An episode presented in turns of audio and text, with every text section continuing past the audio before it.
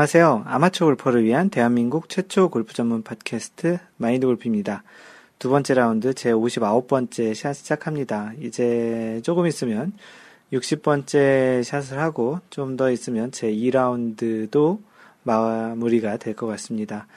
1라운드가 끝나고 나서 이렇게 2라운드를 시작할 때가 어, 대략 보면 59번째 샷이니까 1년이 좀 넘은 시점이겠네요. 어, 시간 참 빨리 가죠. 지난 한 주도 또 그렇게 지나서 또 59번째 샷을 녹음하고 있는데 요즘 들어 시간이 참 빨리 간다는 그런 생각이 듭니다. 뭐 꼭 시간이 빨리 가는 게 나쁜 것만도 아니고 어, 꼭 좋은 것만도 아니지만 어, 바쁘게 살고 있다라는 그것에 감사드리고 다만 요즘은 그 좀 바빠서 평, 그 일주일에 한 번 라운드도 잘 하지 못하는 그런 시간이 지금 지나가고 있는데요.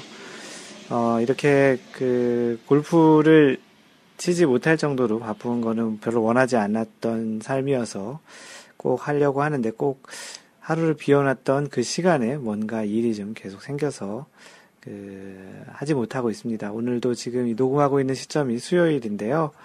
뭐 예전에 그 군대에 있을 때는 전투 체육의 날이라는 그런 수, 매주 수요일이 그랬었거든요. 그래서 수요일 날 이렇게 라운드를 하려고 시간을 빼놨다가 또 갑자기 어떤 좀 해야 될 일이 있어가지고 뭐 겸사겸사 그래서 팟캐스트도 지금 수요일에 녹음을 하고 있습니다. 네, 지난주에는 캘리포니아 전용 모임이 있었습니다. 원래 그 라운드 모임은 아니었고요. 처음으로 그 모여서 같이 이렇게 치킨도 먹고 맥주, 치맥 먹으면서 골프 이야기도 하고 사는 이야기도 하는 그런 모임을 가졌었고요. 어, 다섯 명, 여섯 명이 모여서 같이 이렇게 좋은 시간을 가졌습니다. 나름 뭐 재밌었고요. 이번 주에는 캘리포니아 5월 원래를 어, 토요일 날 진행을 합니다. 어, 토요일이니까 5월 24일이네요. 토요일 날 캘리포니아 원래를 그 골프장이 글렌 아이비라는 골프장에서 진행을 합니다. 어, 총 7명이 참석을 할 거고요. 어, 마인드 골프가 그 컨설팅하는 곳에서 만든 앱, 그, 골프 다이어리를 통해서 마인드 골프뿐만 아니고 참가하는 분들의 라운드도 같이 공유를 할 테니까 그 앱을 갖고 계신 분 또는 앱스토어에서 그 골프 다이어리를 치셔서 그걸 다운로드 받으시면 마인드 골프와 또 그 같이 원래 하는 분들의 라운드 기록을 실시간으로 볼 수 있습니다. 그렇게 참석해 주시는 것도 좋을 것 같습니다.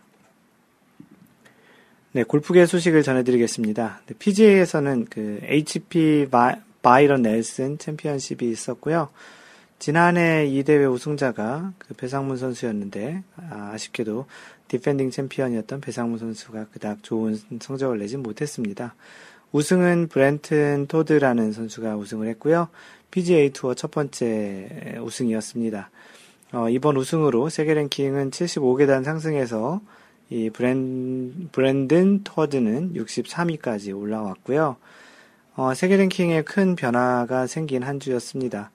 어, 그동안 1위를 꽤 오랜 시간 동안 통산 683주 세계 랭킹 1위를 유지하고 있었던 타이거 우즈가 1위 자리를 그 내놓고 왔습니다. 어, 그동안 2위를 하고 있었던 아담 스캇이 0.14포인트 차이로 1위로 올라왔고요. 세계 랭킹 16, 17번째로 세계 랭킹의 1위에 오르는 선수가 되었습니다. 한동안 타이거 우즈가 꽤 오랜 시간 했었기 때문에 그 사이에 뭐 중간중간 잠깐 뭐 리 웨스트우드, 뭐 루크 도널드도 했었나? 리 웨스트우드, 그리고 그 마틴 카이머, 이렇게 1위를 잠깐 한 시기도 있었는데, 타이거 우즈가 절대적으로 꽤 오랜 시간 동안 세계 랭킹 1위를 유지하고 있었죠. 그 올해 계속되는 부상 그리고 또 성적 부진으로 인해서 1위를 내주었는데요. 타이거 우즈는 어 뭐 당분간 그 아마도 메이저 다음 메이저 대회인 US 오픈에 아마도 그 출전을 하지 않을까 예상을 하고 있는데요. 그때까지는 특별한 그 출전 계획이 없는 것으로 보입니다. 아담 스캇이 이 자리를 1위를 그 차지한 이후에 아마도 계속 그 경기에 출전을 할 것이고 그걸로 인해서 조금씩 2위와 격차를 벌여 나갈 것 같고요. 타이거 우즈는 현재 추세로 보면 2위 자리도 꽤 오랫동안 유지는 하지는 하지 유지를 하기는 쉽지 않아 보입니다. 뭐 그동안 올해 지금은 거의 6개월 동안, 5개월 어, 정도. 원래 지난해 시즌이 어, 가을 시즌부터 했으니까 꽤 오랜 시간 동안 주, 어, 성적이 좋지 않았는데 꽤 많은 포인트를 누적을 해놓아서 그래도 지금까지 1위를 유지했던 것 같네요. 네, PGA 이번 주에는 크라운 플라자 인비테이셔널이 있고요. 어, 지난해 defending 챔피언은 부 위클리 선수였습니다. 네, 그리고 LPGA는 그 킹스밀, 킹스밀 어, 챔피언십이 있었고요. 어, 리젯 어, 살라스가 우승을 했습니다. 이 선수도 그 PGA에서도 어, 생애 첫 어, 우승을 한 선수가 나왔는데 지난주에 LPGA에서도 생애 첫 우승을 한 그 리젯 살라스라는 선수가 나왔습니다. 어, 이번 우승으로 그 리젯 살라스는 세계 랭킹 6계단을 상승해서 top 10에서 top 10에 진입을 했고요. 딱 10위를 지금 기록하고 있습니다. 어, 대회에서 유소연은 공동 5위를 했고요.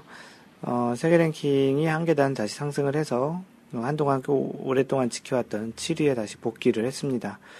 그 7위였던 펑샨샨과는 다시 자리바꿈을 한 것이고요. 어, 이 대회는 조금 아쉬웠던 게 한희원, 아, 한희경 선수가 한희원이 아니고 한희경 선수가 꽤 잘했었는데 마지막 날 그 파로바를 치면서 꽤 순위가 좀 많이 떨어졌었죠. 그 올해 처음 LPGA 대 우승을 좀 바라보기도 했었는데 그 들리는 소식에 의하면 그 손목 부상이 좀 재발을 해서 마지막 라운드에 그 8타를 오버하는 그런 스코어를 그 냈다고 합니다. 부디 부상이 오래 가지 않았으면 좋겠고요. 조만간 다른 대회에서 좋은 성적이 있길 바랍니다. 그 LPGA 소식과 함께 세계 랭킹 소식을 잠깐 전해드리면 어, 현재 세계 랭킹은 1위가 박인비가 유지하고 있고요.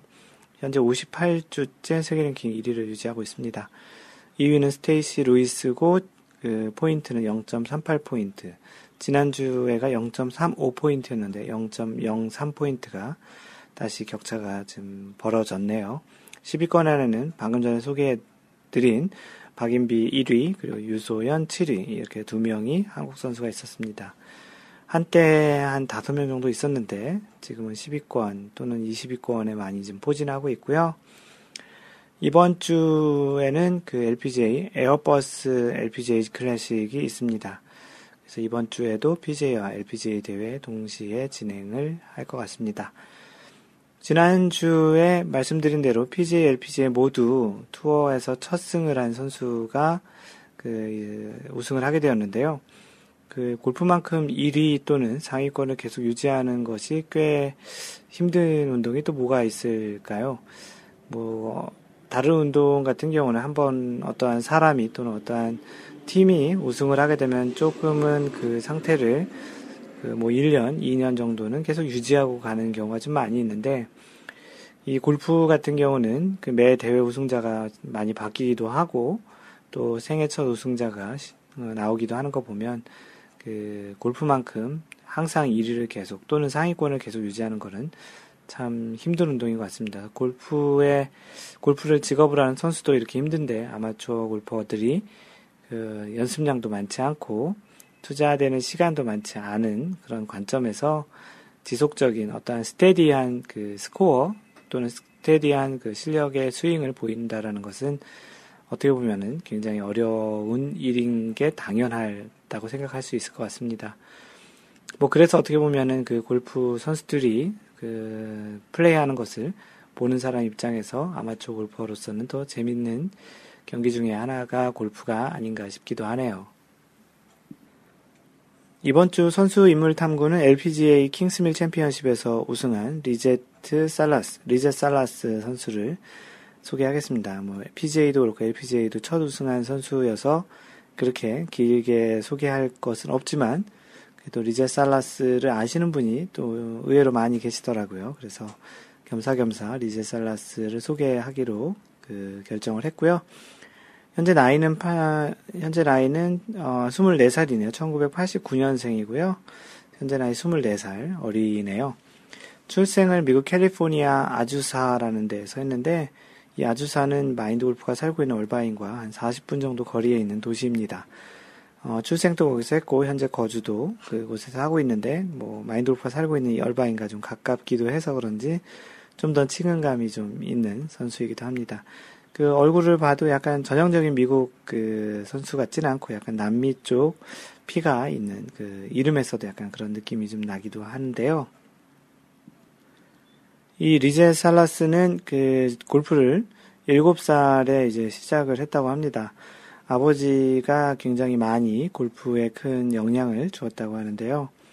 대학은 그 University of Southern California USC 대학에서 이제 골프 장학생으로 이제 4년간 활동을 하게 됩니다. 그래서 이 4년 동안 All American에 선정된 유일한 그 골프 선수라고도 하는데요. USC 대학에서 그 4년간 All American에 선정된 유일한 선수였다고 합니다. 2010년에 그 US 여자 오픈의 아마추어 자격으로 그 첫 프로 대회에 출전을 했는데 아쉽게도 79타, 77타를 기록해서 컷오프를 당하는 그런 첫 그 프로 대회의 그 성적입니다. 프로 전향을 그 다음에 이듬해인 2011년에 하게 되는데요. 2011년에 다시 US 여자 오픈에 나와서 공동 15위를 기록하게 되고요. 2011년에는 LPGA 이제 그 투어로 활동을 하기 위한 LPGA 큐스쿨을 이제 그 들어가게 되고 그 대회에서 20위를 해가지고 2012년에 LPGA 투어 자격을 그 받게 됩니다. 투어 시드를 받게 되는 거죠. 그러다가 2014년 올해 그 지난주에 있는 LPGA 그 킹스밀 챔피언십에서 첫 승을 하게 되는데요. 프로 전향 이후 어, 만 3년 만에 첫 승을 하게 된 리제 살라스였고요. 앞으로도 좀 기대가 되는 선수 중에 하나라고 생각이 됩니다. 그때 마인드 골프가 그 기아 클래식 가서도 봤던 기억이 나는데요. 나름 인상적인 그런 모습과 플레이였던 것이 기억이 납니다. 어, 앞으로도 여러분들 마인드 골프 팟캐스트 애청자분들 분들도 리제 살라스 선수를 한번 눈여겨 보시는 것도 괜찮을 것 같습니다. 이상 지난 그 LPGA 킹스밀 챔피언십에서 우승한 리제 살라스의 그 선수 인물 탐구 시간이었습니다. 네, 지난번 2라운드 58번째 샷, 그 스크램블링이란, 이라는 제목으로 방송했던 내용의 그 글을 남겨주신 분들을 소개하겠습니다. 네, 하얀바지님, 어, 요즘 컨디션이 안 좋아서 웨지만 가지고 연습을 자주 합니다. 사흘째, 어, 오늘 하면 나흘째, 그 샌디나 그 스크램블, 골프의 묘미 중에 하나 같아요. 한국은 연습 환경에 한계가 있어서 조금 아쉽네요. 어, 야드지부 커버 꼭 만들어야겠네요. 방송도 탔고, 감사합니다. 어, 이 하얀바지님께서 현재 야드지북을 가죽공예를 배워서 직접 만들고 계시고 있는데요. 어, 마인드 골프가 또 이렇게 두 번째 방송에 얘기를 했으니까 꼭 만드시고요. 음, 잘 만드시게 되면, 뭐, 뭐, 못 만드시더라도 잘 만드실 텐데, 마인드 골프 카페에 올려서 자랑질을 많이 해주셨으면 좋겠습니다. 잭 1865님께서는 고맙다고 해주셨고요. 그 방송에 했, 했다라는 걸 고맙다고 thanks라고 써주셨고요. 그 홍도님, 어, 오늘 제 이름이 언급되고 제 가입 글을 읽어주시는 기분이 묘하더군요. 마치 연예인이 저를 아는 척 해준 것 같은 기분이랄까요? 너무 신기했습니다. 무슨 뭐 마인드골프가 연예인도 아니고요. 뭐 이런 그 마인드골프가 하는 이 팟캐스트에 이렇게 소개되는 것만으로도 약간의 뭐 재미가 있으셨다면 뭐 마인드골프는 충분히 보람을 느끼고 있고요. 뭐 지금 또 팟캐스트에 언급이 홍도님께서 언급이 되고 있으니까 어 이제 갈수록 자주 언급이 될수록 그런 좀 묘한 기분은 좀 덜할 것 같습니다. 뭐 어찌됐든 마인드골프가 그 이렇게 반응을 보이시는 분들에게 보답해 드릴 수 있는 또 해드릴 수 있는 어, 그런 것 중에 하나가 이런 거라고 생각을 하고요. 열심히 들어주셔서 고맙고요. 이렇게 글까지 남겨주셔서 홍도님 네, 다시 한번 고맙습니다. 네, 카페 인사를 올리신 분 두분 소개를 하겠습니다. 내일은 싱글님. 팟캐스트나 골프원이 방송을 통해서 계속 접했었는데 오랜만에 통발대전 아시는 분은 다 아시는 다시 보다가 룰을 차근차근 다시 공부하고 싶어서 가입합니다. 자주 뵙겠습니다. 라고 해주셨고요. 어, 이 마인드골 팟캐스트를 지금 처음 들으시는 분들을 위해서 통발대전이라고 하면 그 마인드 골프의 어떻게 보면 자매 팟캐스트라고 할까요? 그 골프원이라는 팟캐스트가 있는데 거기에 지난번 한국 출장 갔다가 그 방송에서 이제 초청을 해서 마인드 골프가 그 골프장에 가서 같이 이제 그 플레이를 하면서 찍었던 방송이 있었습니다. 그것이 통발 대전이었고요. 마인드 골프 팟캐스트에도 동영상이 올라가 있는데 어, 그걸 보신 분들은 아실 테고 만약에 이 팟캐스트를 처음 들으시는 분들은 그 중간에 그 통발 대전이라는 그 팟캐스트가 있으니 한번 차, 찾아서 한번 보시기 바랍니다. 그 내일은 싱글님, 네, 마인드 골프 그 카페에 오셔서 환영하고요. 정말 자주 배웠으면 좋겠습니다. 네, 다음으로 그 LKHKOWACO, LKH 코와코인 것 같은데요. 그렇게 읽는 게 맞는지 모르겠네요. 어, 제 스크린 골프 대전 참여한다고 글을 올렸더니 마골님의 답이 달렸, 달렸네요. 제 소개를 드리는 게 옳지 싶어 인사드립니다. 골프원이 팟캐스트 듣다가 마골님 팟캐스트를 알게 되었고요. 짬짬이 듣다가 최근 매 방송 정기적으로 듣게 되었습니다. 어, 이 카페 와보니 골프원이 식구들도 많, 많아서 낯설지 않습니다. 전 한국에 살고 있으며 골프를 시작한 지는 22개월 가량 되었습니다. 실력은 아직 백타원절이 헤매고 있고요. 늘 즐기는 골프를 하고 싶은 게 목표입니다. 앞으로도 주로 눈이나 귀로 참여 많이 하겠지만 늘 응원하고 있겠습니다. 그 LKHKOWACO님, 네, 글 남겨주셔서 고맙고요. 어, 최근에 그 골프원이 카페 또는 골프원이 팟캐스트를 통해서 마인드 골프를 알게 되신 분들이 종종 좀 있는 것 같습니다. 어, 눈, 눈이나 귀로만 참여하지 마시고요. 손으로도 좀 가끔 참여를 해주셨으면 좋겠고요. 뭐, 글을 길게 쓰실 필요는 없고, 어, 뭐, 나 여기 있다 정도로 글을 쓰셔도 상관이 없습니다. 뭐, 골프에 관련한 어떤 이야기도 괜찮으니까, 어, 궁금하신 거라든지, 뭐, 좋은 소식이라든지, 마음 아픈, 좀, 잘 안 풀리는 그런 거라든지, 어떤 것도 괜찮으니, 손으로도 참여를 많이 해주시면 고맙겠습니다. 네, 사연을 소개하겠습니다. 하얀바지님, 네, 그 지금 계속 배우고 계시는 그 가죽공예 관련한 그 작품들을 조금씩 올려주고 계시는데요. 어, 이번 주는 핸드폰 케이스를 cross stitch로 만드셨다고 글을 올려, 그 사진과 그 글을 올려주셨는데요. 어, 작업을 좀 하셨다고 하시면서 아이폰 5 휴대폰 케이스를 올려주셨습니다. 어, 그리고 yardage book 케이스를 좀 디자인하는 그 스케치도 같이 올려주셨는데요. 굉장히 세밀한 그런 디자인이었는데, 어, 진짜 어떤 분이 답글을 다신 것처럼 명품이 따로 없습니다. 선생님이 1단계 마치고 권한다고 하시는데, 어, 그래서 7월에 시도를 하시겠다고 글을 써주셨습니다. 네, 하얀바지님 그 야대지부 커버 그 디자인 한 대로 잘 나오길 바라겠고요. 7월 정도에는 그 디자인 하신 그 작품을 볼 수 있겠네요. 기대하겠습니다, 하얀바지님. 네, 다음으로 앤디님, 그 캘리포니아에 살고 계시는 앤디님이 글을 올려주셨는데요. 퍼팅 연습이라는 제목으로 글을, 올려주, 글을 올려주셨습니다. 어, 그, 내용을 읽어드리면, putting green on Sunday in the morning이라고 이렇게 시작을 해주셨는데, 날씨 좋은 일요일 아침 퍼팅 연습하러 간 브레아 크릭, 어, 브레아 크릭이라는 골프장이 있는데요. 퍼팅하고 있으니 tee time 시간 임박한 분들이 치다가 만 range ball 자꾸 주셔서 몇 시간을 놀다 왔어요. 그, 뭐, 먼저 몸을 풀려고 그 driving range에서 공을 치다가 좀 놓고 가시는 분들 공을 좀 많이 치고 왔다고 하시는 것 같은데요. 다른 회원분들이 말씀하시던 가까운 거리 퍼팅, short putting 얘기하는 거죠. 이거 잘 안 들어가네요. 앞으로 애매한 거리 오케이 달라고 조르지 않기로 다짐하고 왔습니다. 하면서 그 퍼팅 연습한 사진을 올려주셨는데요. 그 마인드 골프가 갤러리를 갔을 때 크리스티 커가 사용하던 그 방식 중에 하나인 그 티를 두 개를 적당한 간격으로 그 꽂아놓고 그 사이에 퍼팅 스트로크 공을 이제 집어넣는 그런 형태의 퍼팅 스트로크 연습을 했, 한 사진이 있습니다. 그렇게 하신 건지 아니면 거기를 홀로 생각하고 치신 건지 모르겠는데 홀 위치가 있는 것으로 봐서는 거기를 통과시켜서 그 공을 집어넣는 그 쇼퍼팅 연습을 한 것 같습니다. 네, 앤디님 이번 주에 그 마인드 골프 5월 월례를 하는데 그 그때 혹시 같은 조가 되면 컨시드 안 드리도록 할 테니까 끝까지 쇼퍼팅 해서 그 오케이 받지 말고 잘 하시길 바라겠습니다. 네, 호주에 살고 계시는 찬송27님이 그새 장비를 장만하셨다고 글을 올려주셨습니다.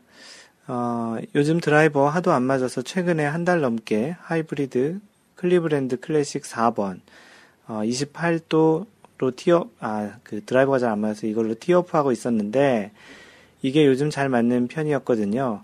그런데 욕심이 처음엔 페어웨이만 들어오면 좋겠다고 하더니 나중엔 거리가 아쉬운 거예요. 탄도가 높아서 위로만 많이 뜨는 것 같고.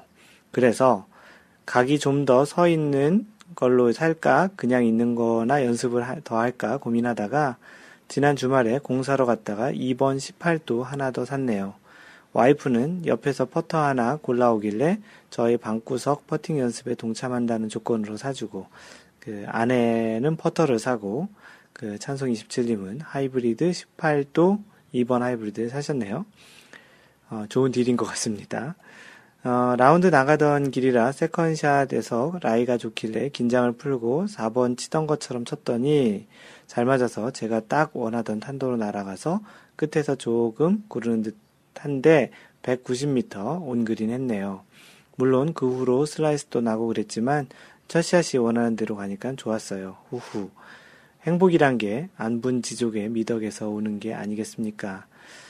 전에 읽은 어떤 골프, 골프 관련 책 저자의 친구가 본인의 하이브리드가 너무 좋아서 차에 옆 조수석에 놓고 운전하고 다닌다길래 흘려, 흘, 아, 운전하고 다닌다길래 흘려 넘겼었는데 오늘 두 시간 정도 운전하고 출장 왔는데 저도 하이브리드가 보고 싶어서 차, 어, 차에 가서 바, 이제 그 하이브리드 가져와 가지고 방에 가져와서 빈스윙을 했네요. 물론 즐겨하던 퍼팅 연습도 하고 골프의 또 다른 재미가 장비가 주는 즐거움이네요. 네, 이렇게 사연을 그 새 장비를 사셨다라는 즐거움, 그리고 또 그 실제 라운드 가셔서 그 첫 샷이 잘 맞췄다라는 찬송 27님의 새 장비 그 사게 된 계기와 그 후기를 올려주셨는데요. 사진으로 그 장비 4번, 4번 어, 2번, 2번 하이브리드 18도 사진을 같이 올려주셨습니다. 출장 가시는 길에 같이 가져가신 것 같은데요. 자신이 좋아하는 클럽을 그 조수석에 이렇게 갖고 다니는 그 친구 이야기, 그, 뭐, 찬송 27님의 친구는 아니지만 그 친구 이야기도 참 재밌는 것 같고요. 골프가 뭐, 다른 것도 그렇죠. 어떤 좀 취미 생활이 생기면 거기에서 좀 각종 장비라든지 악세사리 같은 걸 사는 그런 재미가 쏠쏠한데 이 골프도 그런 악세사리나 새로운 장비를 사는 즐거움은 굉장히 큰 것 같습니다. 어, 이제 하이브리드 사신 거 잘 사용하시고요. 그러고 보니 2번하고 4번을 갖고 다니시는데 마인드 골프는 참고로 그 우드를 가지고 다니진 않습니다. 최근에 정확도가 좀 떨어지는 것 같아서 하이브리드 2번하고 3번을 쓰고 있고요. 17도와 19도를 쓰고 있습니다.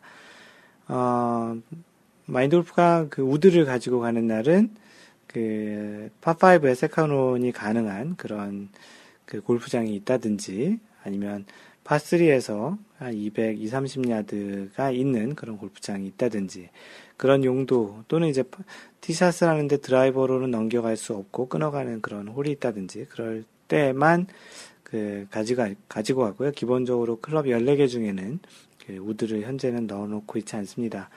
어, 우드를 새로 하나 장만을 하려고 하는데요. 그 상황을 보고서 우드를 좀 하나 새로 장만하면 그때 다시 클럽의 선택을 좀 달리 해볼까 합니다. 찬송 27님 그 사신 어, 2번 하이브리드 앞으로도 계속 잘 맞았으면 좋겠고요. 뭐 그걸로 또 찬송 27님 원하는 라베 95타를 깨셨으면 좋겠습니다. 네, 다음은 마인드 골프가 직접 올린 글인데요. 그 제목이 파3 이 정도는 돼야죠라고. 그 어떤 사진을 좀 찾다가 인터넷에서 본 사진인데 굉장히 좀 독특한 사진이라 그 원 기사를 좀 찾아가 봤습니다. 그 사진이 뭐냐면 카페 오셔서 보시면 좋을 텐데요. 그 산 정상에서 그 아래쪽에 그 그린을 보고 있는 어떤 그 골퍼의 모습이에요. 거의 낭떠러지 같은 그 절벽 같은 곳이 티잉 그라운드고 실제 그 아래쪽, 저 한참 아래쪽에 그린이 있는데, 그게 이제 파3라고 합니다. 그래서 찾아봤더니, 어, 제목이 세상에서 가장 어려운 골프 코스라고 하고, 어, 이제 설명이 쭉 되어 있는데요. 이 티잉 그라운드, 뭐 사실 임시로 만들어 놓은 그 티잉 그라운드는 헬리콥터로만 타고 이동이 가능합니다. 그래서 이게 어디나 봤더니 남아프리카 공화국에 있는 코스이고요. 고저차가 400m입니다. 그래서 티잉 그라운드와 저 그린까지가 400m이고요. 실제 그 거리는 391야드라고 합니다. 그래서 그 이 높이까지 산에 산이거든요. 이 마인드 골프의 그 카페 카페에 오시면 자세한 다양한 사진, 그 헬리콥터 타고서 이렇게 올라가는 사진도 있는데 그 사진을 보시면 산 거의 중턱에 있고요. 거기서부터 그 절벽 밑으로 해서 이제 티샷을 쳐야 하는 것입니다. 어, 아마 드라이버 정도는 쳐줘야 될 것 같아요. 아무리 391야 내리막이라고 하지만 기본적으로 좀 날아가야 되니까 꽤 거리를 쳐야 되고 뭐 한 번 정도는 그 시도를 해보고 싶은 그런 골프장입니다. 굉장히 그 원래 문구에 있는 어메이징한 파3라고 되어 있는데 진짜 어메이징한 것 같습니다. 어 뭐 바람이 불면 이제 원그린이 뭡니까 이게 공이 어디 갔는지 찾기도 힘들 것 같은데요. 그 티잉 그라운드 말고 그 그린 주변에는 자세히 사진을 보면 나머진 다 숲같이 나무들이 있어서 정확하게 샷이 되지 않으면 그 공도 찾지도 힘들 거 찾기도 힘들 것 같은데 그 기사를 잘 보면 그 패드릭 해링턴이 2008년 그 디오픈 챔피언이었던 패드릭 해링턴이 여기서 처음으로 파를 한 그 사람이라고 하는데요. 그 이후에는 좀 더 더 많은 사람들이 하긴 했는데 참 대단하네요. 언젠가 어, 남아공을 가볼 일 없을 것 같은데 구경이라도 한번 가봤으면 좋겠습니다. 네, 요즘 그 날씨가 좋으니까 그 스크린뿐만 아니고 아, 스크린 날씨가 좋은 거랑 상관이 없네요. 필드 라운드를 가시는 분들이 많아서 또 그리고 마인드 골프 카페에 필드와 스크린 골프의 라베 leaderboard를 운영하고 있는데 거기에 이제 계속 그 라베를 해서 기록 갱신 하시는 분들이 있어서 축하드릴 겸 그 소개를 하겠습니다. 아이디 오늘도 당당하게님 필드 라베 신고합니다. 2012년 한여름에 88cc 땜빵 가서 79타 라베했습니다. 어, 진정한 single digit handicap을 치셨네요. 늦었지만 신고합니다. 신간편하게로 가입했던 회원입니다. 아, 아이디를 바꾸신 거죠. 오늘도 당당하게로.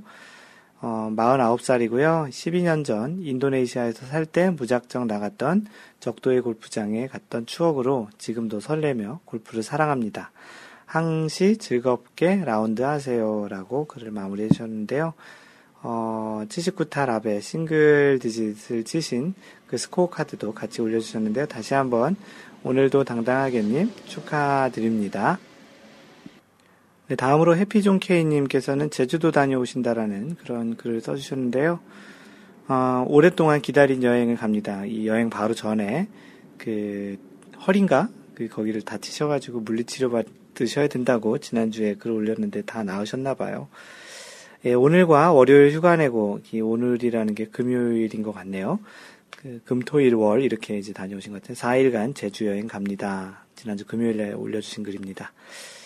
어, 지난주 허리 부상을 물리, 물리치료 열심히 받아서 거의 치료가 다 되었습니다. 토요일에는 타미우드, 타미우스 18홀, 일요일에는 캐슬렉스 36홀, 월요일에는 레이크힐스 27홀, 두 동생과 조카와 함께 라운드 예정입니다. 카페 회원님들의 좋은 풍경 공유할게요. 예, 다녀오셔서, 그리고 실제 그 라운드 하시면서 그날그날 골프장에 사진을 몇 개를 올려주셨는데, 총 81홀, 라운드를 하고 오셨던 거죠. 지금은 열심히 좀 일을 하고 계실 것 같은데요. 이, 이런 골프 여행을 그 준비하면 준비할 때부터 실제 이, 이런 골프 여행을 가기 바로 전, 물론 가서도 골프 치는 것 자체도 굉장히 재밌지만 이 기다리는 그 재미가 그 흥분이 굉장히 좀 기분이 좋습니다. 마인드 골프도 한국에 있을 때 동남아 골프 여행을 가곤 했었는데요. 그때도 날짜 잡아놓고 이렇게 하면 굉장히 좀 그 설레이는 그런 마음이었는데 실제 가서 81홀 정도, 18홀, 36홀, 27홀 이렇게 많이 치셨으니 더더욱 기분이 좋았을 것 같고요.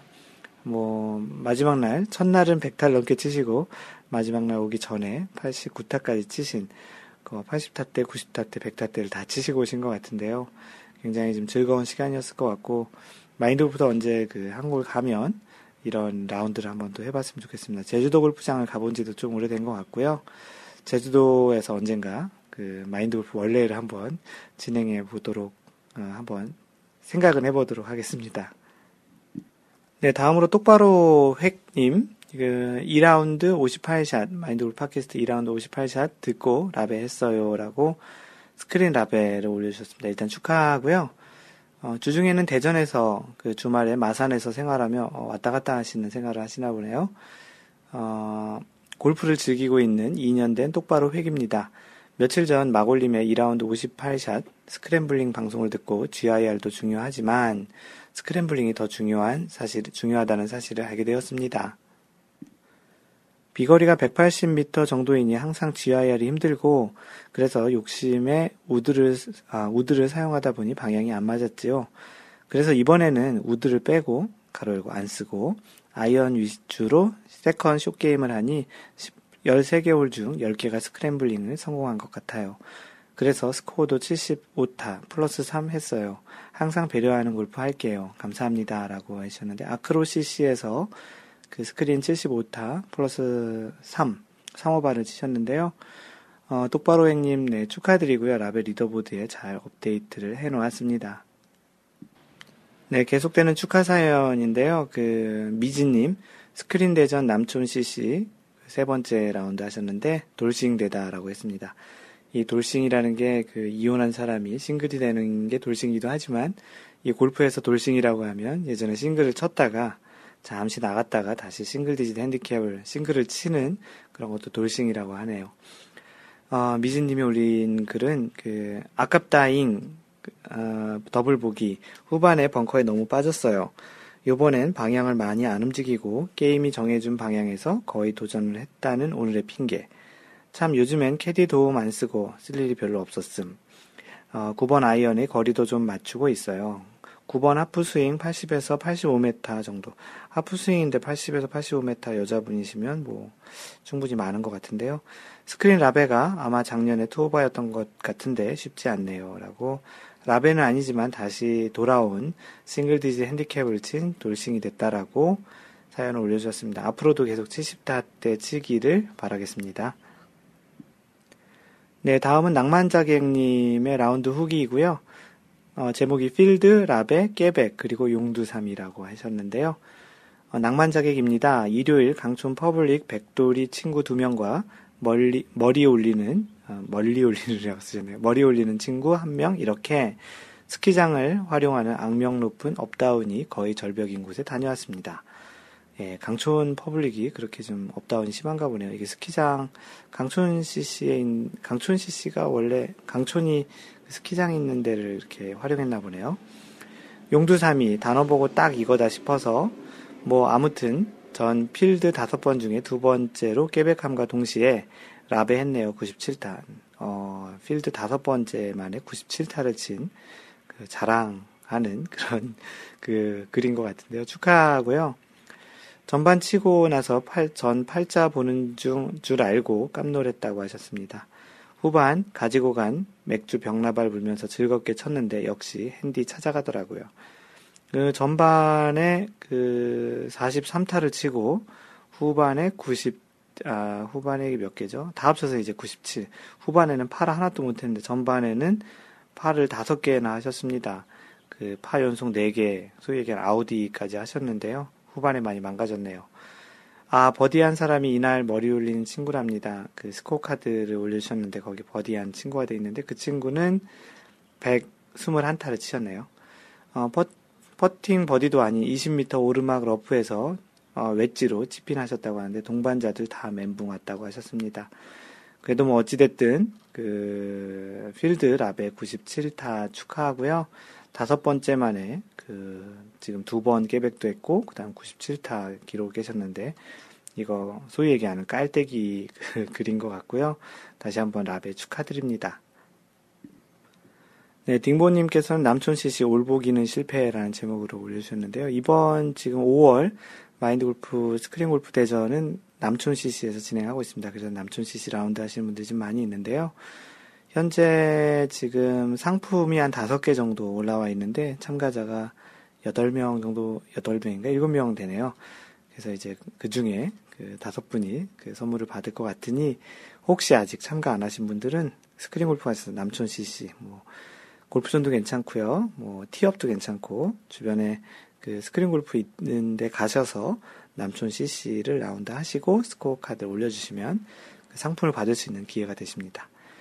네, 딩보님, 어, 올보기로 해보려고 도전했으나 첫 홀부터 버디 하고 나서 그냥 포기하셨다고 합니다.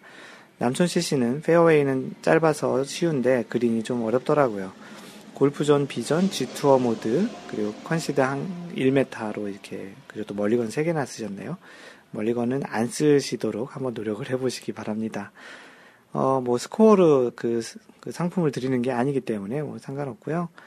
그, 남촌 CC, 뭐, 올보기를 하겠다고 하셨는데, 스코어 카드를 보니까 파가 더 많은 것 같습니다.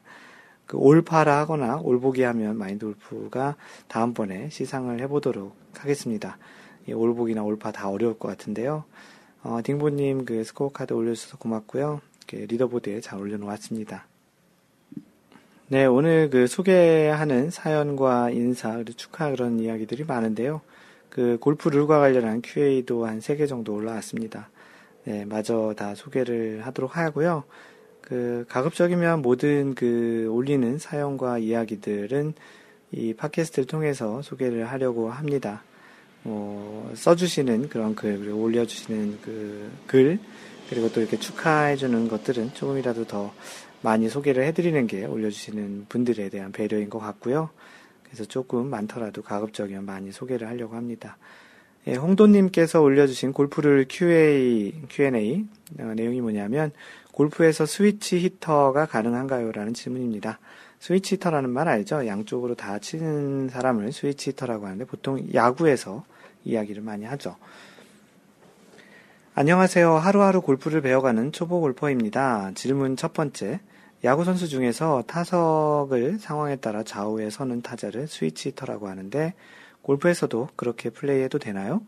양손 모두 쓸 수 있는 퍼터나 치퍼가 있는데 뭐 그렇게 해도 되냐라는 질문이고요. 두 번째 질문은 만약 1번 질문이 허용된다면 드라이버는 왼손용, 나머지는 오른손용 이렇게 들고 라운드 해도 되나요? 14개 클럽 수 제한을 지킨다는 조건으로 물론 이렇게 치면 불리할 텐데 그럴 사람 없겠지만요. 해서 두 가지 질문을 했습니다. 첫 번째는 스위치 팅으로 그 쳐도 되냐? 그리고 이제 클럽 중에 퍼터나 치퍼가 있는데 양손 모두 쓸 수 있는 대칭으로 되어 있는 것이 있는데 사용해도 되나? 두 번째는 뭐 드라이버는 왼손, 아이언은 오른손 이렇게 해서 클럽 14개 안쪽으로 갖고 다니, 다니는 것은 뭐 규정에 위반이 되지 않느냐라는 네, 질문입니다. 하나씩 먼저 답변을 드리면요. 그 양손으로 그 스위치터로 치는 것은 관계가 없습니다. 실제로 그 오른손잡이 골퍼가 나무나 장애물로 인해서 스윙이 안 될 경우 왼손 골퍼처럼 스윙을 하기도 하고요. 실제 경기에서도 이거는 뭐, 뭐 아주 그 흔하지는 않지만 아주 뭐 없는 장면도 아니고요. 가끔 볼 수 있는 그런 장면이 이런 상황이 연출이 됩니다. 어, 그리고 클럽의 그러한 그 규정을 보면 그 부칙 두 번, 그 부칙 두 번째에 그 클럽 헤드에 대한 그 규정이 있는데요. 그 타면에 대한 규정에서 이러한 내용을 설명하고 있습니다. 그 퍼터의 경우 성능이 똑같고 모습이 대칭이면 허용이 되는데요. 나머지 클럽은 한쪽 면이어야 합니다. 그래서 퍼터는 가능한데 치퍼나 다른 클럽들은 이제 그렇게 양쪽으로 쓰는 것은 안 된다고 합니다. 그리고 두 번째 질문이었던 그 클럽이 14개라는 조건만 되면은 왼손 클럽, 뭐 오른손 클럽 어떤 것들을 갖고 다녀도 상관없고요. 단지 그 클럽이 골프 규정에 이제 그 따르는 소위 얘기하는 공인된 클럽이면은 상관이 없습니다. 네, 다음으로 아이디 구씨 강씨 님이 올리신 내용인데요. 해저드 내에 볼이 들어갔을 때 벌타의 규정을 알고 싶습니다. 조금 포괄적인 내용으로 질문이 한 4개 정도 있는데요. 해저드에 볼이 들어갔을 때 벌타의 규정에 대해 알고 싶습니다.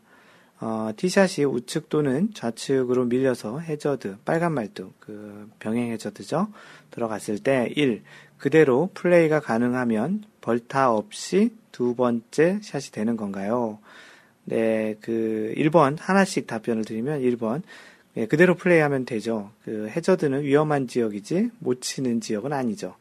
그 밑에 하얀 바지님께서 답을 달아놓으신 거에 있는 내용처럼 벙커도 해저드입니다. 그 해저드의 종류 중에 하나가 벙커이기 때문에 그 벙커에서도 그냥 있으면 그냥 본인이 치겠다고 하면 칠 수 있는 거잖아요. 그래서 두 번째 샷이 되는 게 맞고요. 그 2번 그 그대로 칠 수 없으면 드롭 세 번째 샷이 되는 건가요? 네, 그렇습니다. 이럴 경우에는 내가 칠 수 없다라는 언플레이어블 볼이 선, 선언이 되는 거겠죠. 그래서 그 드롭하는 위치는 규정에 따라서 드롭하는 위치가 결정이 되고 그 드롭한 위치에서 세 번째 샷이 되는 것이 맞습니다. 그리고 선택적으로 바로 전에 쳤던 그 공이 그 해저드에 오게 된 바로 쳤던 샷 위치에 가서 그 세 번째 샷을 쳐도 가능합니다. 그 티샷이었을 테니까 다시 티샷 위치로 옮겨가도 되는 거죠. 그 세 번째 질문이 볼을 발견했는데 해저드 티에서 치면 세 번째 샷이 되나요? 라고 합니다. 보통 일반적으로는 해저드 티라는 것이 없는데 뭐 드로베리어라고 따로 있긴 하죠. 그래서 그렇게 돼서 이제 볼을 발견을 했으니 했는데 내가 못 치겠다고 하는 것과 똑같은 거죠. 그래서 그 특설, 그러니까 특별히 설치된 그 해저드 티가 있으면 거기서 치게 되면 똑같이 세, 세 번째 샷이 맞습니다. 그리고 네 번째 질문이 볼을 발견하지 못하면 분실구 처리하고 해저드 티에서 치면 네 번째 샷이 되나요? 라고 합니다. 어, 원래 그 규정대로 얘기하면은 그 해저드에 들어갔으면은 세 번째 샷이 맞는데 그 공을 찾지 못하면 로스트볼로 되는 거죠. 그래서 그 네 번째 샷으로 되는 것이 맞는 거죠. 그래서 해저드 그 지역에 원래 이제 물같이 해저드라는 게 명확하게 이제 들어가게 되면 그 그것은 이제 해저드라는 지역에 명확히 들어갔기 때문에 어 그것과 상관없이 이제 일벌타로 되는 것인데 만약에 그것이 해저드가 아니면 실제 공을 못 찾으면 이제 분실구가 되는 거죠. 그래서 로스트가 날 경우에는 기본적으로 다시 바로 전에 쳤던 그 위치로 가서 쳐야 되는 거고요. 그래서 만약에 공을 잃어버릴지도 모르는 상황이 발생될 것 같으면 그 전에 잠정구를 치고 와야 됩니다. 왜냐하면 다시 또 원위치로 이동하는 시간이 있기 때문에 그럴 경우를 방지하기 위해서 잠정구, 프로비저널 볼을 치고 오는 것이 좋고요. 와서 그 공을 원래 첫 번째 친 공을 찾았으면 그 공으로 인플레이를 하면 되고 찾지 못했으면 그 다음에 잠정구를 친 것으로 공을 이제 다시 진행을 플레이를 진행하면 되는 것이죠. 네, 그래서 마인드 골프가 이와 관련한 글들 그리고 이제 동영상 그런 것들을 또 링크를 쭉 올려드렸으니까 이와 관련해서 좀 내용들을 좀 디테일하게 보실 분들은 그 마인드 골프가 올려놓은 카페 답글로 올려놓은 각종 링크들을 그 확인하시면 됩니다. 뭐 오비란 뭐 해저 벌타 해저드와의 차이, 그 워터 해저드와 병행 해저드의 차이, 뭐 오비 말뚝과 뭐 해저드 말뚝의 차이, 잠정구, 로스트볼, 뭐 골프를 로컬룰 뭐 이런 것들에 대한 이야기들을 그 미리 써놓은 것이 있기 때문에 그 링크들을 쭉 보시면 어, 좀 더 이런 룰을 이용한 그 이해하는데 좀 더 도움이 될 것 같습니다. 네, 다음으로 카오스님이 올려주신 글이고요. 그 질문이죠. 중요합니다라고 하시면서 굉장히 좀 급하셨나 봐요. 그린에서 마커 이후라는 제목인데요. 안녕하세요. 그린에 공이 올라갈 경우 마커를 보통 사용하죠. 마커를 하고 나서 내 공을 닦고 공을 마커 자리에 다시 놓았습니다. 저의 경우 볼상에 있는 화살표 같은 라인을 정확히 정확히 맞춰서 치고자 하는데요. 이렇게 볼을 맞춰 놓고 치려고 하다가 공의 라인이 내가 치려고 하는 라인하고 조금 틀려서 다시 공을 놓으면 안 되는지요? 어느 시점부터 다시 공을 만질 수 없는 건가요? 몇 번이고 다시 고쳐서 놓을 수 있는 건가요? 아니면 어드레스 이후부터 다시 놓을 수 없나요?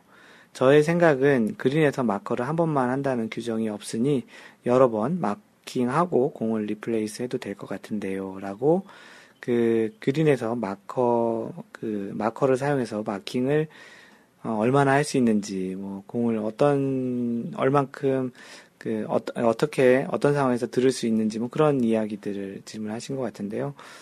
뭐 주구장창님께서 마인드 골프가 예전에 올려놨던 글을 링크해서 올려주시면서 그 답을 써주셨는데 그 퍼팅 제한 시간 이내라면 횟수에 상관없이 마크하고 볼을 집을 수 있습니다. 네, 그 제한 시간, 그 플레이하는 제한 시간이 있죠. 기본적으로는 40초고요. 최대 60초 정도의 스트로크 제한 시간이 있는데 그 규정 안에서라면 그 경기를 크게 지연하지 않는 것이라면 몇 번이고 마크를 하고 공을 집어들고 다시 라인을 만들어서 다시 이제 스트로크를 할 수 있습니다. 그러니까 그 그런 걱정 안 하시고 조금이라도 그 선이 잘못됐다고 생각하시면 다시 마킹을 다시 할 수 있고요. 다시 공을 들어서 그 카오스님이 선을 그어놓은 그 라인 상태로 퍼팅 라인을 잘 놓으셔서 퍼팅 스트로크를 하셔도 괜찮습니다. 네, 이것으로 오늘 준비한 사연과 질문들 그리고 또 PGA 소식들을 전해드렸고요. 잠시 전하는 말씀 드리겠습니다. 네, 마인드 골프가 직접 운영하는 골프 품격 반올림 마인드 골프 샵 매주 공동구매를 진행하는데요. 이번 주에는 오클리 선글라스를 진행을 하려고 합니다. 그, 오클리 제품이 좀 많이 유명하죠. 마인드 골프도 예전에 처음으로 그 스노보드 타면서 그 오클리 제품을 알게 되었는데요. 요즘 그 골프 치면서도 많이들 사용을 하길래 마인드 골프가 이번 주에는 그 오클리 선글라스를 소개를 하도록 합니다. 예전에 한 1주 정도 올려드렸는데요. 찾으신 분들이 좀 있으셔서 2주 정도로 이제 그 2주 정도 기간으로 이렇게 겹쳐서 한 두 개의 아이템을 이렇게 번갈아서 올려드리려고 하고요. 그래서 이번 주에는 오클리 선글라스 그 재킷, 그 재킷이라고 보통 얘기죠. 아이 재킷이라고 얘기하는데 그 제품을 올리도록 하겠습니다.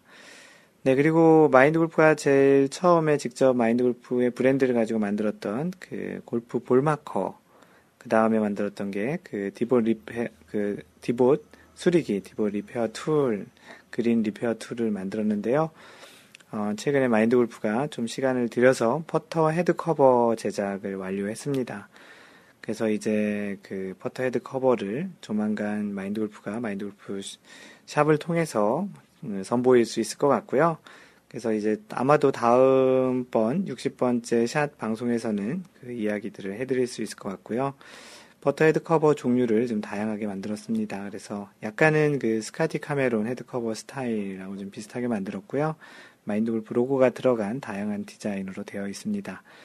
어, 이 신 제품이죠. 마인드 골프의 신 새로운 아이템 출시 기념으로 처음 한 달간은 조금 가격을 좀 내려서 그 판매를 할 거고요. 그다음 한 달 이후에는 다시 정상가를 올려서 할 예정이니 조만간 마인드 골프 카페 또는 마인드 골프 블로그 또 트위터, 페이스북 통해서 마인드 골프가 보여드릴 테니까 관심 있으신 분들은 많은 그 성원을 부탁드리겠습니다. 이상 마인드 골프의 그 골프 품격 반올림 마인드 골프샵의 전하는 말씀이었습니다. 네, 이번 주 마인드 골프가 준비한 내용은 그 골프 비거리와 관련한 이야기입니다. 혹시 smash factor라는 그 용어를 들어보셨는지 모르겠지만 그 비거리와 smash factor라는 그러한 그 어떤 공식이거든요. 그 공식과 실제 비거리와의 관계가 어떤지 그 smash factor의 그 공식을 소개하면서 좀 그 비거리와 관련한 내용을 얘기해 드리고요. 골프 비거리를 어떻게 하면 늘릴 수 있는지, 뭐가 중요한지 그 내용에 대한 이야기들을 한번 풀어보도록 하겠습니다. 그 남자는 비거리, 뭐 숨어 있는 17인치를 17인치는 아니죠. 17야드를 찾아줍니다. 뭐 20을 사용하면 거리가 늘어납니다. 뭐 이런 문구는 그 여전히 골프에서 아마추어 골퍼들에게 뭐 소위 먹히는 광고 카피인 것 같습니다. 그 비거리만을 측정하는 멀리 던지기, 또는 멀리 뛰기와는 좀 다르게 골프는 거리와 방향이 모두 의미가 있어야 하는 운동임에도 이러한 광고가 인간의 본능적인 욕구를 충족시키는 측면에서 참으로 구미가 당기는 카피엠에는 틀림없는 것 같아요. 뭐 멀리 보내고 싶은 인간의 기본적인 그런 욕구라는 거죠. 그 사자성어로 방향과 거리의 관계를 재미있게 표현한 이야기가 있습니다.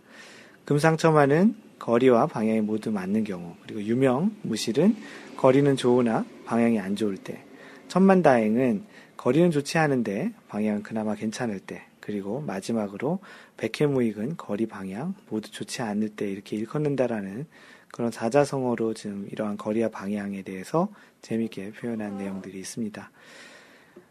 뭐, 이 내용들, 이 사자성어가 얘기하는 그런 내용들을 자세히 보면 방향을 보장하지 못하는 거리는 유명무실이라고 실제 쓸모가 없다라는 이야기죠. 그 방향은 일단은 좀 둘째 치고라도 일단 거리에 대한 이야기를 오늘 좀 집중해서 해보도록 하죠. 어, 왜냐, 왜 방향은 일단은 하지 않느냐라고 이야기를 물어보신다면 일단은 한 가지만이라도 잘 이해를 해보자라는 그런 측면에서 오늘 이 이야기는 비거리, 거리에만 좀 집중해서 이야기를 하도록 하겠습니다. 그 골프 용어 중에 그 스매시 팩터라는 말을 들어보신 적이 있는지 모르겠어요.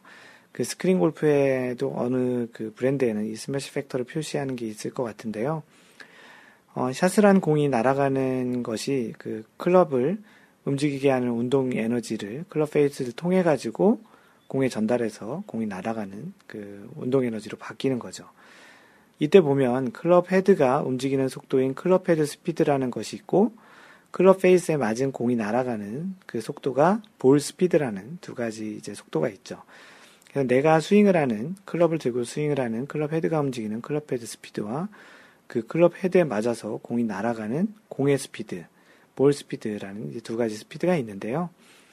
어, 이 smash factor는 클럽 헤드 스피드로 만들어진 에너지를 얼마나 잘 전달해서 볼 스피드로 만들어지는지의 능력을 약간의 비율로 보는 그런 공식으로 표현을 합니다. 그러면 이 두 가지 속도 중 어느 게 더 빠르다고 생각을 하시나요? 잘 상상이 좀 안 되시나요? 혹시? 그러면 이렇게 생각해 보죠. 야구에서 공을 던질 때를 한번 상상해 보도록 하죠. 공을 던지기 위해서 팔을 움직이는 속도가 빠를까요? 아니면 손에서 떠난 공이 날아가는 속도가 빠를까요? 당연히 어, 이 정도로 생각하면 날아가는 공의 속도가 빠르다는 것을 알겠죠. 아무리 팔을 빨리 돌린다고 해도 그 속도가 공이 날아가는 속도보다는 빠르지 않겠죠. 그것과 마찬가지로 클럽 헤드 스피드가 빠르긴 하지만 실제로 클럽 페이스에 맞고 나서 날아가는 공의 속도가 대체적으로 좀 더 빠릅니다. 물론 아주 잘못 맞았을 경우엔 그렇지 않을 수도 있겠지만요. 그 smash factor를 그러한 수식으로 표현을 해보면 smash factor라는 것은 그 분자가 볼 스피드 그리고 분모가 클럽 헤드 스피드의 이런 그 분수로 표현이 됩니다. 그러니까 클럽 헤드 스피드 분의 볼 스피드입니다. 볼 스피드가 좀 더 빠르기 때문에 항상 아, 대체적으로 이것은 1보다 크게 좀 나오죠. 어, 예를 들어서 그 볼, 그 클럽 헤드 스피드가 100 mile per hour 보통 마일로 많이 표시하는데요.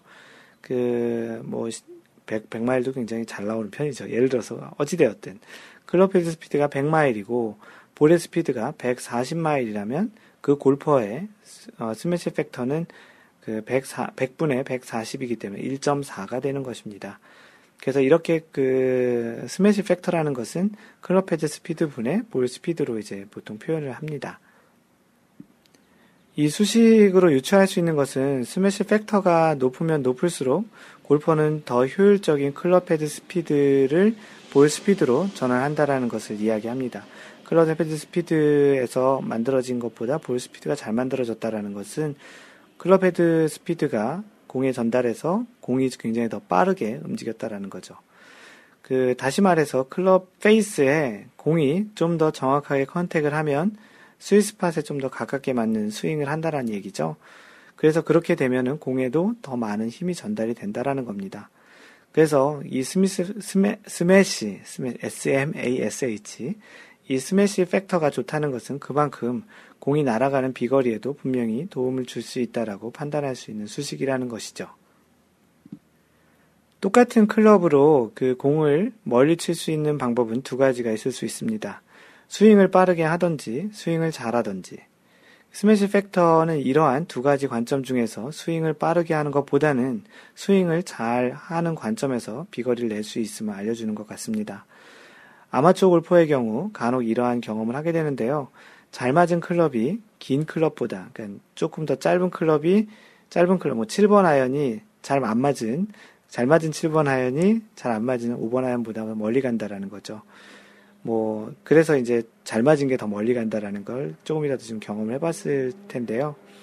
많은 아마추어 골퍼들의 경우 티잉 그라운드에 서서 드라이버를 들고 그 드라이버를 들고 있을 때 그 멋지게 펼쳐진 페어웨이를 보고 멀리 날리고 싶은 충동을 많이 갖게 됩니다. 특히 처음 골프장 가서 1번 홀 티샷에서 이제 그런 느낌을 좀 많이 갖게 되는데요. 뭐 게다가 또 그 상황이 바로 앞에 자신보다 좀 앞에 친 골퍼가 좀 더 더 멀린 장타를 날렸을 경우에는 더더욱 그런 마음이 강해지기도 하죠. 이럴 때 smash factor 관점에서 보면 어떤 접근을 하는 것이 좋을까요? smash factor는 공을 얼만큼 클럽 페이스 중앙인 스위스팟에 맞추냐는 관점이고 그래야 이제 공에 힘이 더 전달이 잘 된다라는 거죠.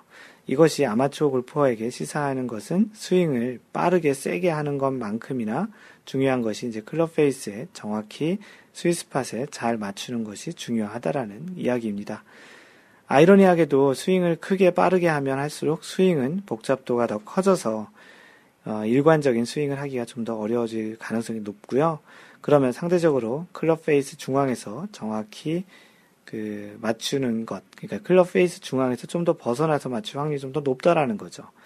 가장 안 좋은 경우는 클럽 헤드 스피드는 빠른데 클럽 페이스 중앙에서 많이 벗어나는 경우 smash, smash factor는 아주 낮아지게 되죠. 1보다 낮을 수도 있, 게 되겠죠. 뭐 예를 들어서 스윙 스피드는 100마일인데 그 실제 공이 날아가는 거는 뭐, 뭐 60마일, 70마일 뭐 면이 아니고 약간 다른 쪽에 맞으면 이제 그럴 수도 있겠죠.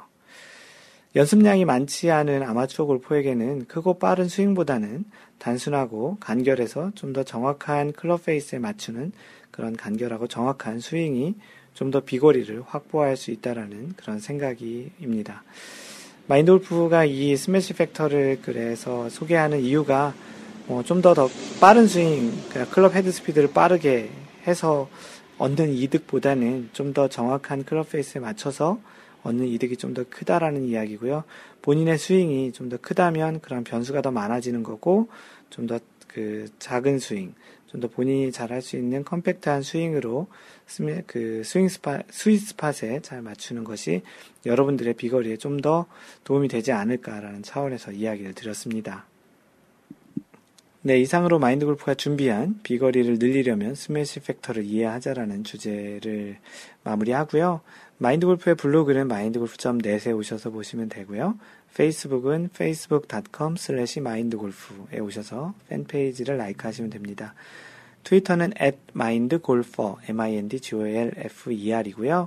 카페는 네이버에서 마인드골프 카페 또는 카페.naver.com slash mindgolfer입니다. 이메일로 연락 주실 분은 mentor at mindgolf.net이고요. 마인드골프가 직접 운영하는 골프 품격 반올림 마인드 골프샵은 mindgolfshop.com입니다. m-i-n-d-g-o-l-f-s-h-o-p.com입니다. 항상 배려하는 골프 하시고요. 이상 마인드 골프였습니다. 제 2라운드 60번째 샷에서 만나요. Don't worry, just play mind golf. Bye!